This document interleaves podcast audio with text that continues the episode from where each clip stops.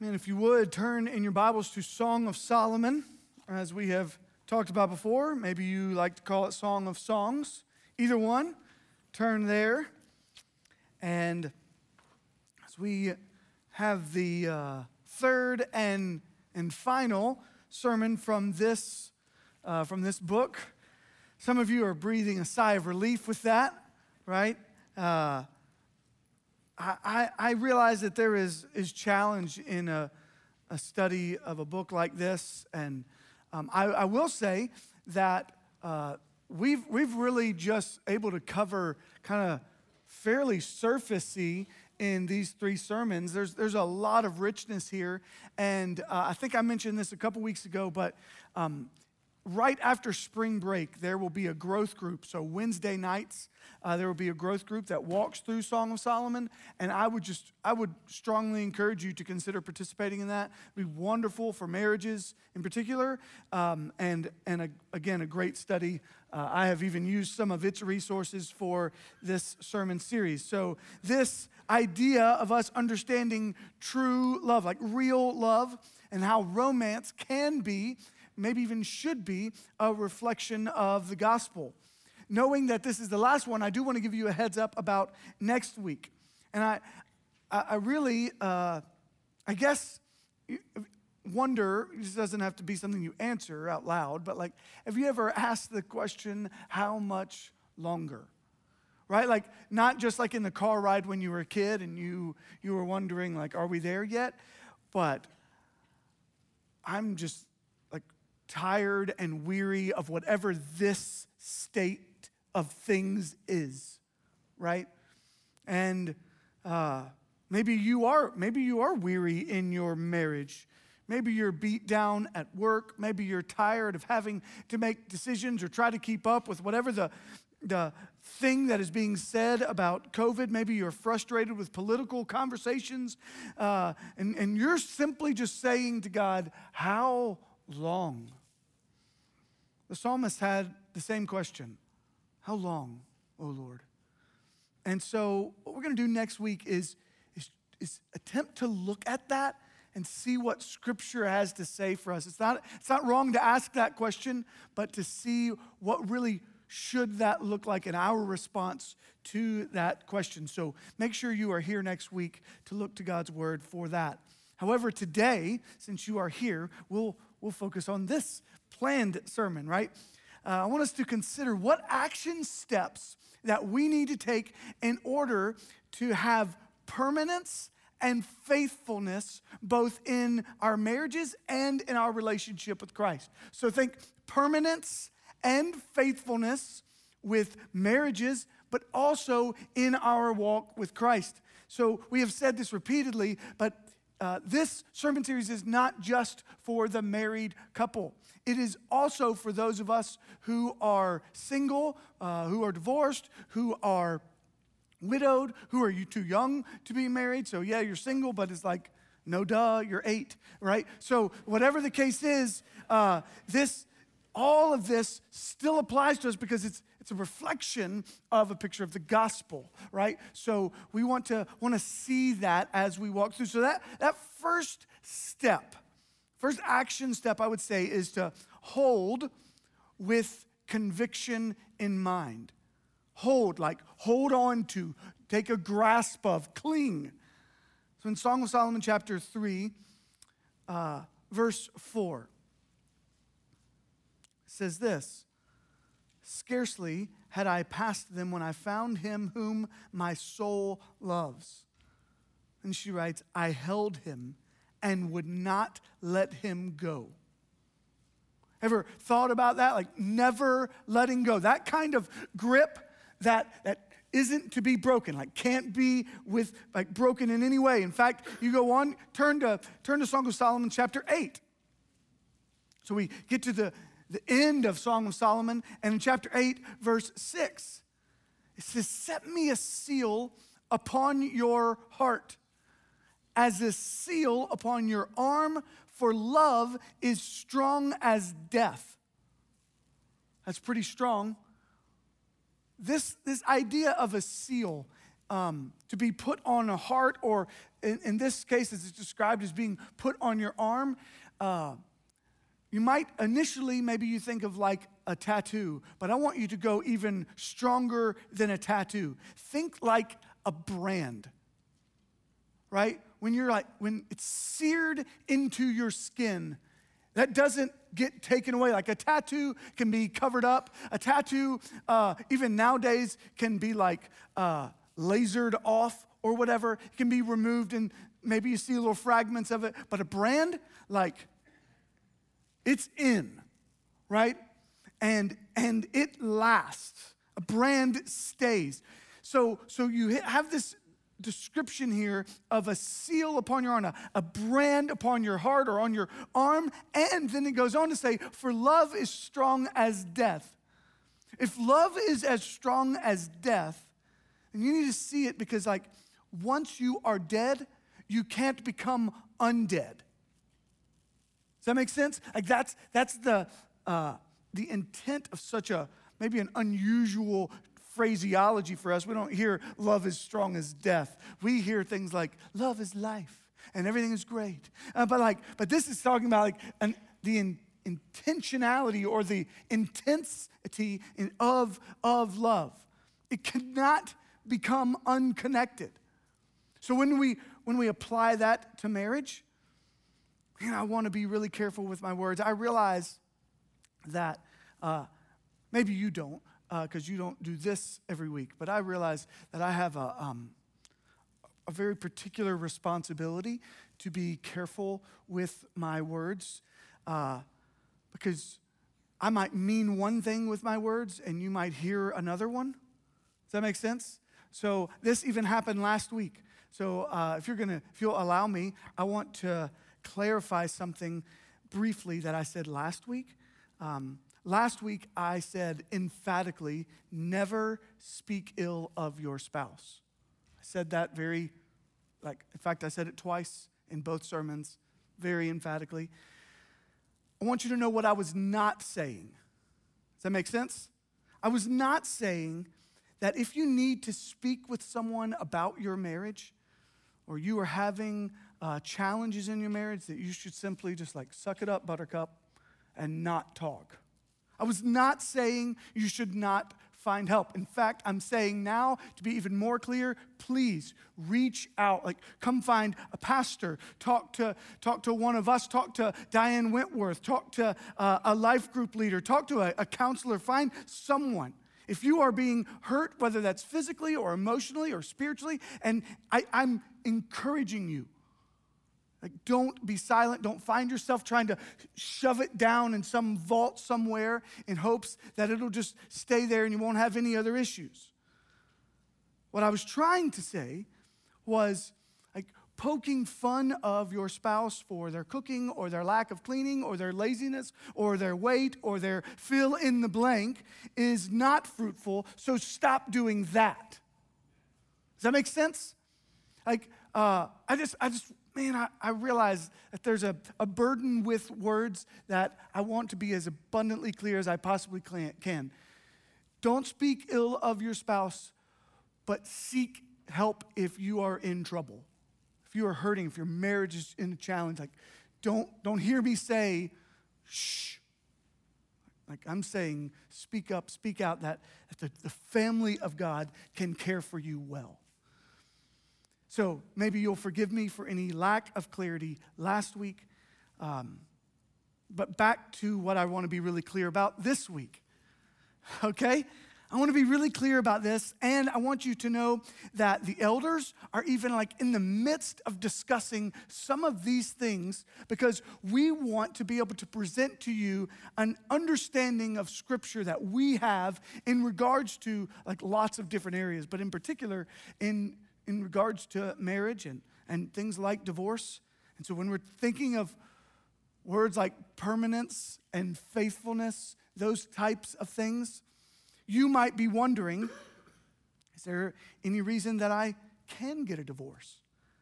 Is there any allowance for this? What if this or what if that happened? Again, the elders are working right now to even bring a document before you as a church that you can have a we collectively can have a greater clarity about this. So because of that, I would say this for right now. Generally, think this way. Do your best to take divorce off the table. Does that make sense? Like, just don't let it be a part of the conversation.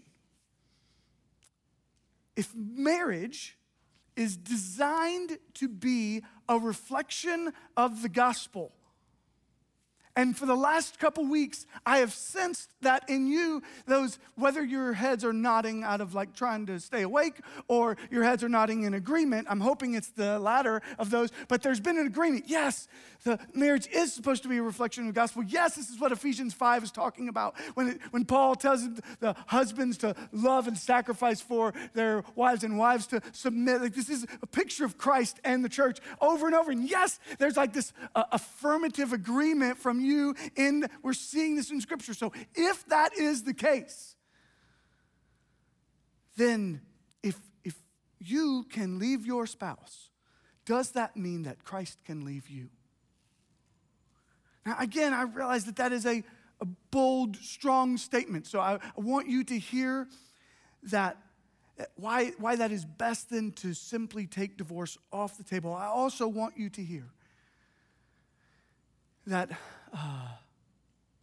as a pastor who is charged with delivering that kind of word, I know that is hard to hear. For some of you, you're in the hardest days of your life. The struggle is more than just real, right? It's penetrating all that you are and have and feel, and your heartache and pain, they are not lost on me. I realize that that making a statement like that can feel, as the recipient of it, can feel harsh. I have sat and cried with some of you, and I want you to know that. So thankful for Colin's reading there, that God is faithful through it all. God is faithful to sustain. And so that's what I'm praying for you, that the sustaining power of God would be evident in your life. And I want to plead with you, hold fast to him. Because the truth is, your marriage might be fleeting, but he is not. He is not. So when you can't lean all the way in, like it's just to your marriage, lean into Christ. Lean heavy there. I also realize that this is hard to hear for those of you who are divorced. You've already walked that road. And it is not my job or even responsibility to condemn you. So don't hear that. I want to remind you that despite that action, whether it happened to you or by you, that you have not been left alone without Christ. Like, Christ still calls you his bride. You are a child of God. You are in the family of God forever and always. And even when we are unfaithful, even when we are imperfect, God is always faithfully perfect. So rest in him. Hear me. I love you. As your brother in Christ and as your pastor, I love you. And I am confident that your elders love you and that staff loves you, and we want what is best for you and for your marriage and for our church. So as we discuss the scriptures and the interpretation of them, we are doing so with great compassion in our hearts and with some of our deepest friendships in our minds. But more importantly than your pastor loving you or the elders or the staff, I want you to remember, hear this one more time, your heavenly Father loves you. He loves you. And that does not change. It does not go away. So do not allow divorce to be a part of the conversation. Instead, look to the one who can make you whole and the one who can heal what has been so deeply wounded. And for all of us, hear this glorious truth. In John 10, Jesus says, I give them eternal life, everlasting life. They will never perish. No one will snatch them out of my hand. My Father, who has given them to me, is greater than all, and no one is able to snatch them out of the Father's hand. I and the Father are one. This is the news, church, that even when we have our best effort is when it still falls short, He does not. He never falls short. Nothing. He puts us in His hand, and then nothing can snatch us out. Isn't that amazing? Like, it'd be one thing, you put it in my hand, you can get it. But put it in His hand. He even goes on to add that, right, when He says He is greater than all. Making sure you understand that no one, nothing, no power, no outside source, nothing is going to be able to take you out of His hand. I think about this baptism we just saw this morning, the testimony we heard. Wonderful picture of what God, what was happening in his life. He was leaning on his own. He was kind of doing his own thing, going to church, but doing his own thing all the rest of the time. But no, then he comes to Christ. What happens? He says, I want to know more of God. I want to be around godly people. I want to know more, hear more of Him. Guess what, brother? That's for eternity. That doesn't happen just today because you got wet.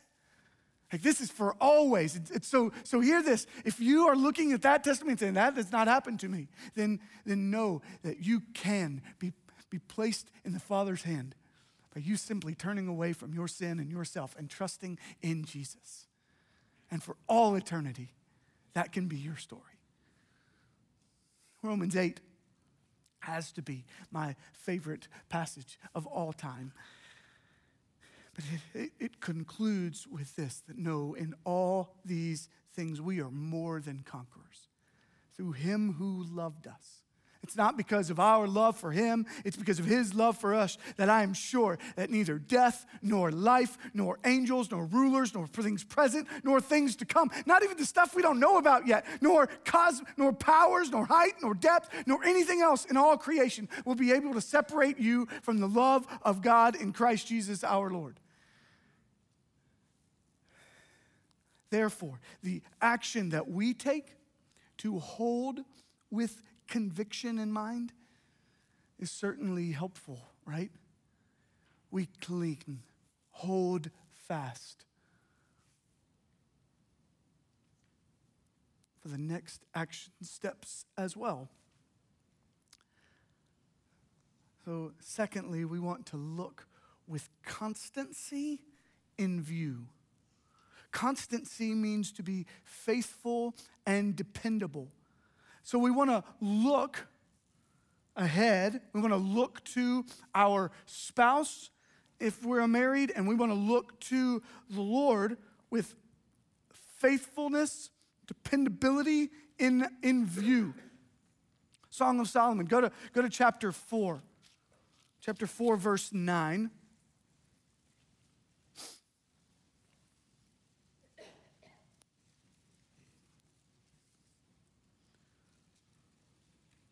He is writing and he says, you have captivated my heart. My sister, my bride, you have captivated my heart with one glance of your eyes, with one jewel of your necklace. Right there is that picture, look to your spouse with a view that you will never want to let go because you have been captivated. I don't know, what do you think of when you think captivated. I think of being like totally lost in the moment, right? Like just kind of one of those where I might even look, like when I'm captivated, someone might have to say like, "Earth to Chad, wake up." Like, are you daydreaming? Are you just off in your own lane? Like what are you doing? Staring off in the distance, but being captivated by something or someone often results at staring at that something or someone, right? I think about just grand scenes you might have been to. I've never been to the Grand Canyon, but people talk about standing on the edge of the Grand Canyon and just being totally enamored with the magnitude of what they see. You could see that if you just get to a beautiful ocean and you're really just kind of taken back, like how vast it is, how big it is. Maybe you've been to one of those mountain ranges that kind of stuns you in that kind of way. It takes you back and for just a moment, it's like you're captivated by the Grand Tetons.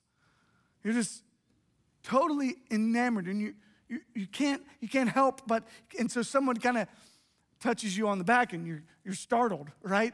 Because you were so entrenched in your thoughts about that thing or that person. But notice that when what he writes here is, yes, he is captivated with looking with his eyes, but he is captivated with his heart. This goes beyond just looking at her. He's not just amazed at her outward beauty. We have chapters where he is evidently amazed by her outward beauty. But this goes beyond just liking to look at her. This is a desire to honor her, to want more for her, to want better for her.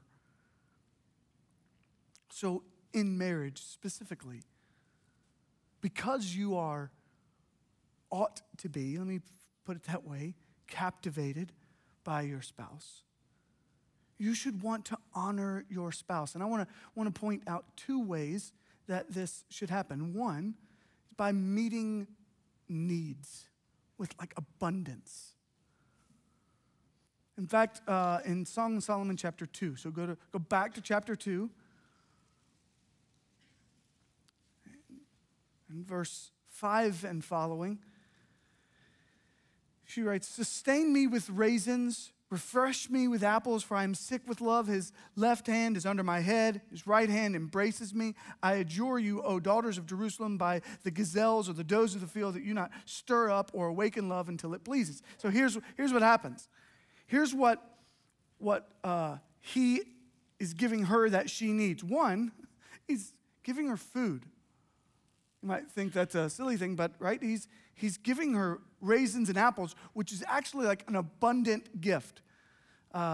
It's both fulfilling and like nourishing, but in that day, like that was a delicacy. So that's like he's not just like making sure she has like rice, right, on the table. He's making sure she's got the best food to offer. So when you're thinking about supplying, like so giving food, he's also providing comfort.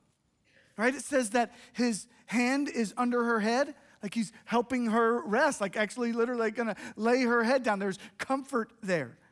There's also security. It says that he embraces his right hand. This right arm is the arm of strength. And so it is when he uses his right arm to embrace her, it's this picture of strength and security. So what you might consider in your own marriage and how you are providing, are you providing these type of things for your spouse? Not necessarily raisins in the little tiny red boxes that you put in your kid's lunchbox, but like are you providing practical needs for your spouse? Are you a part of making sure that there's food and clothing and money and a roof over the head? Are you providing comfort? Are you the first shoulder that they cry on? Right? When things are hard and difficult and they come home from a long day at work, or are you a comforter in that? Or do you poke the bear, fuel the fire, make it worse? Are you a comforter? What about security? Do you help them see confidence in your future together? Or do they find that none of those needs are being met? Notice that your responsibility is to meet their needs. Your responsibility is not to worry about your needs.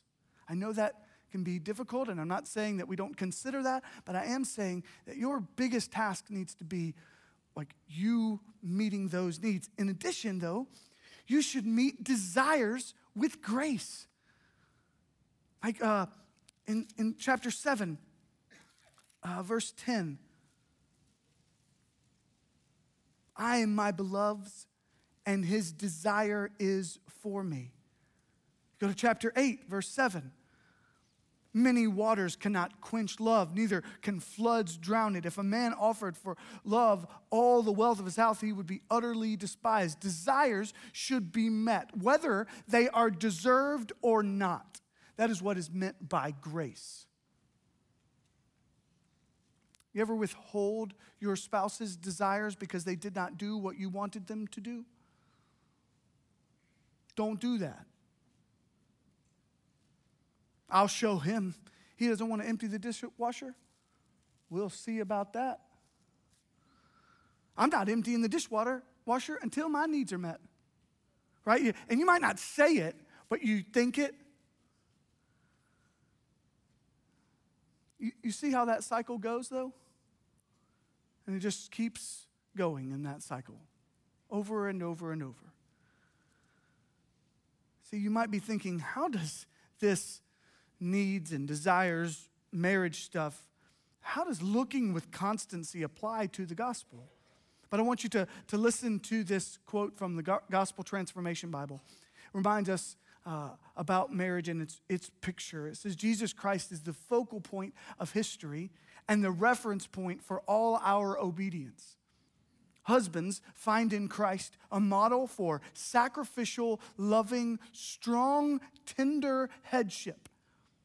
Wives, find in the church's submission to Christ a model for intelligent, gracious, trusting, respectful submission.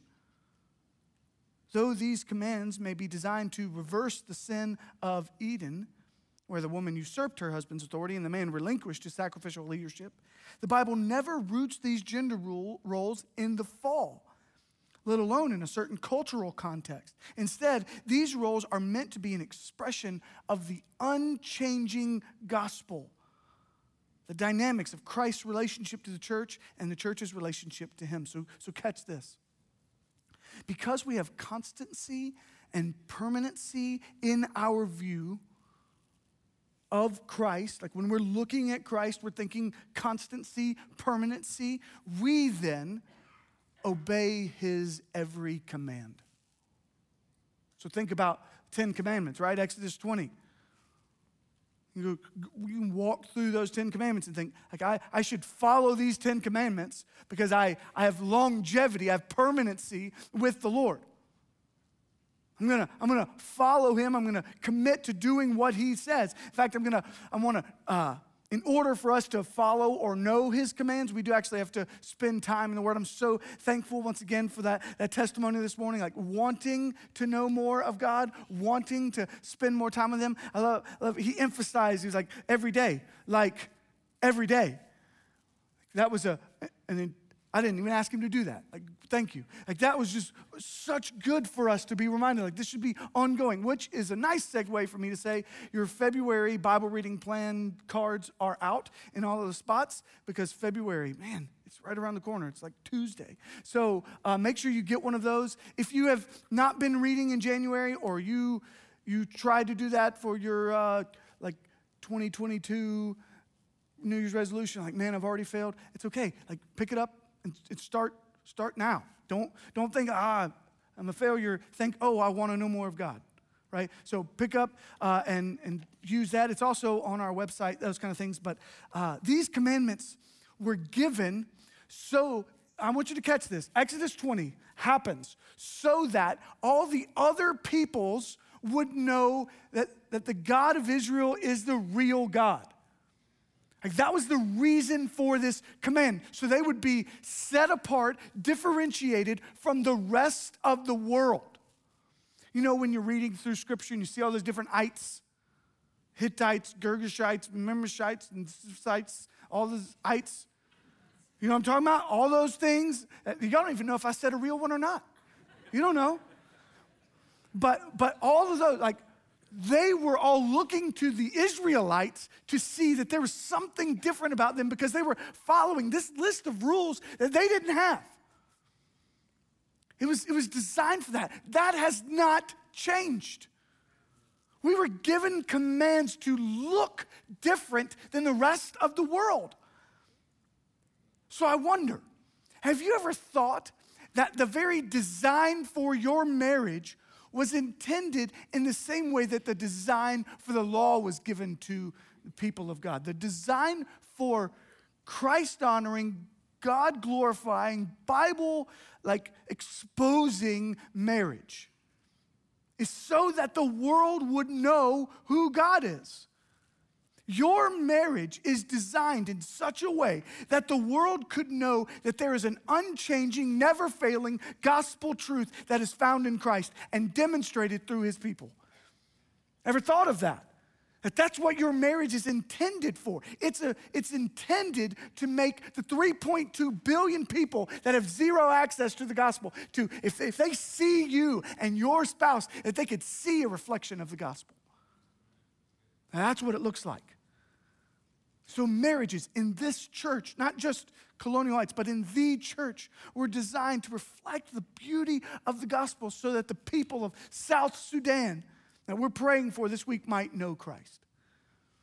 So that the 28,000 Ingesana people can know Christ. And the 300,000 Arab Sudanese that live in South Sudan can see a picture of the never-ending, need-meeting, desire-fulfilling, beautiful gospel. That they can know that there is something offered to them. Right? Christ is our all-sufficient sacrifice. So, a marriage is a reflection of that by our sacrifice. Christ who died on the cross, it even tells us that in Ephesians, right? It's the reason for this picture. You and I deserved to spend everlasting life apart from God, but because Christ the Son came and died on the cross, defeating death and rising again, it gives us access to everlasting permanency with God forever. That's what we get to reflect. That's what we get to display and show. So then, this third and final action for us to consider today is that we ought to argue with commitment in heart.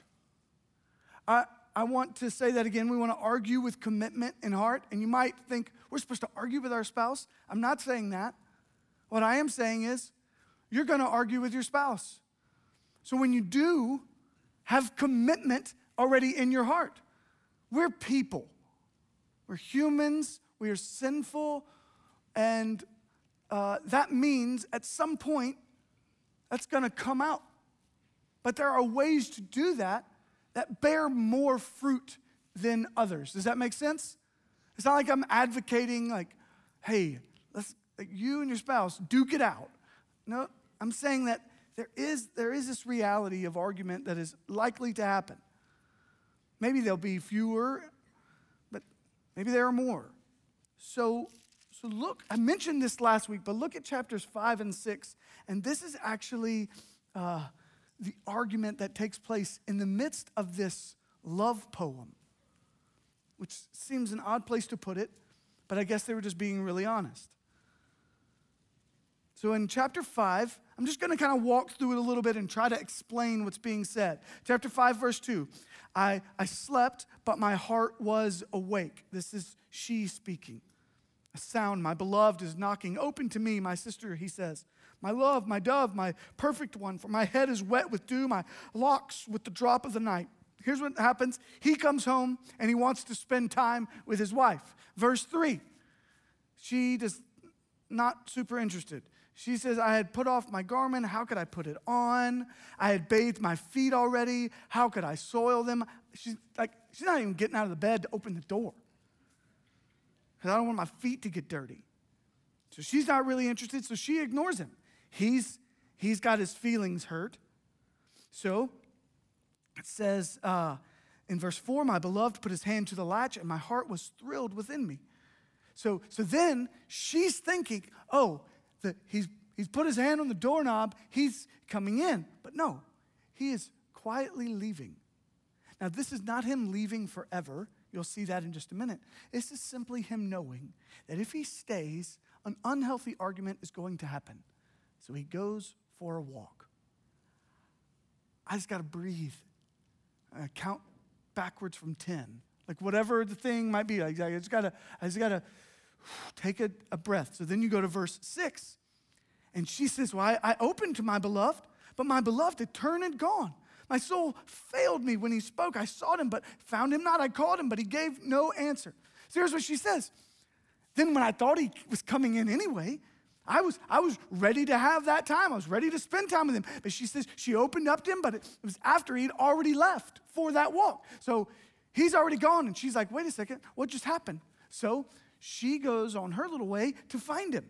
So you get to chapter 6, verse 2. My beloved had gone to his garden, to the beds of spices, to graze in the gardens, and to gather lilies. She realizes what he's done. He's gone out because I guess I don't know why it's written this way, but like he's going to go to the garden and he's going to like pick up some flowers. He's just like gathering lilies. That's like this picture of just like he's just thinking of all the things he needs to not say. Right? He's pondering. It's gathering the lilies in this way. So she realizes he's gone to take a breather.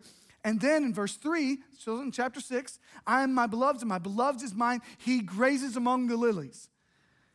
Catch this. They're in the middle of an argument, right? He has walked away. Like he's taken his breather. She's gone after him. She realizes where he is. And in that moment, she says, I'm his and he's mine. She knows that it's not over. There's a confidence in view, isn't it? She's not worried. Is this it? Is he going to leave me forever? That's evidence. It goes back to what we talked about at the beginning. Divorce is not even on the table for them.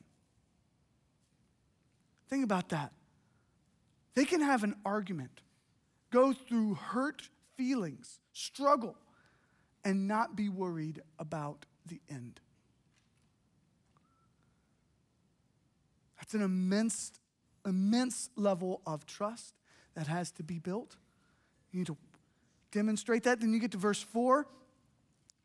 You are beautiful as Tirzah, my love, lovely as Jerusalem, awesome as an army with banners. He returns and is once again stunned by her beauty.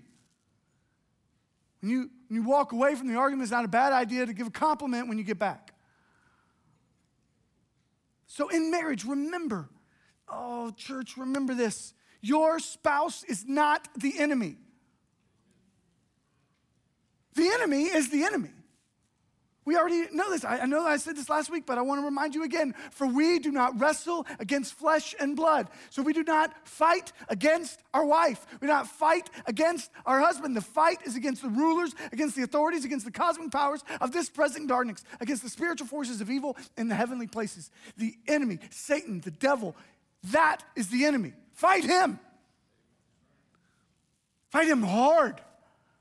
Because he wants nothing more than to destroy whatever that is honoring to God. And I can promise you that a God-glorifying, Christ-exalting, gospel-centric marriage is in direct opposition to our enemy.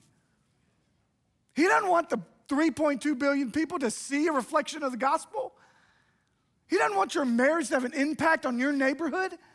He doesn't want your marriage to be seen by your coworkers and thought, oh, that's a good thing, and they're making it, even when it's hard. I love how Tony Evans writes this. He said, Calvary was the definitive blow that sealed the devil's fate. When Jesus Christ died on the cross, a cataclysmic thing happened. Satan was soundly and completely defeated. So when you go to battle against him, you can know the victory is already yours. Because thanks be to God who gives us the victory through our Lord Jesus Christ. What beautiful news. When you have disagreements, and you will, give each other space. Breathe. Maybe even specifically set a time that you will come back and have these discussions so you're not in the battle. You're not fighting each other. Pray with one another. Like actually pause to say, I know we're disagreeing, but I don't want to see you as the enemy. So can we pray together that won't happen? And for those not in marriage, think about how this is on display repeatedly in Scripture. Think about like the prodigal son. He actually does leave. Like he does abandon.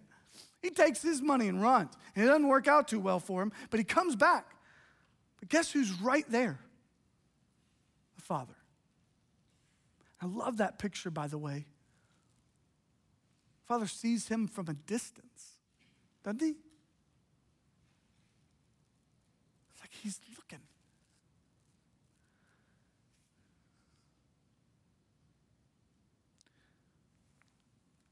Why would you make him wait any longer?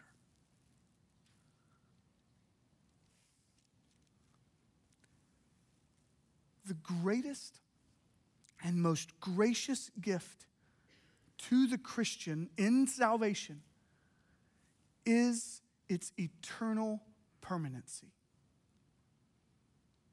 Did you catch that? The greatest and most gracious gift to the Christian in salvation is its eternal permanency. That it doesn't ever leave you. You're never taken out of his hand. This isn't like, oh, just for a while. Never means never. Always is always. This is our Christ. This is our gospel. And I'm pleading with you this morning to respond to this truth. If you don't yet have that eternal permanency on lockdown, right now, turn from your sin and trust in Jesus. Say, I will follow your every command. I will submit to your lordship. I'm so grateful for your sacrifice for me. I want to be in this permanent marriage with you.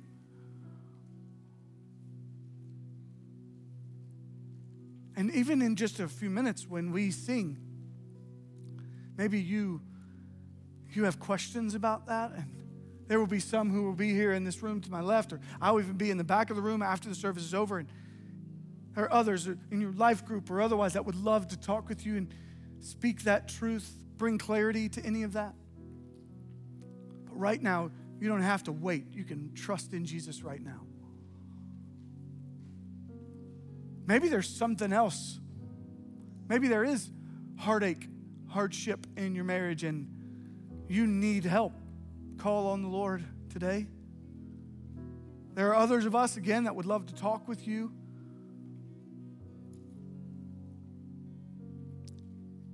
Maybe it is that your response today is simply to give God the glory he deserves for the rescue he's provided. The fact that it's never ending, never failing, never stopping, gracious gift of God. So would you stand with me as we respond to the Lord?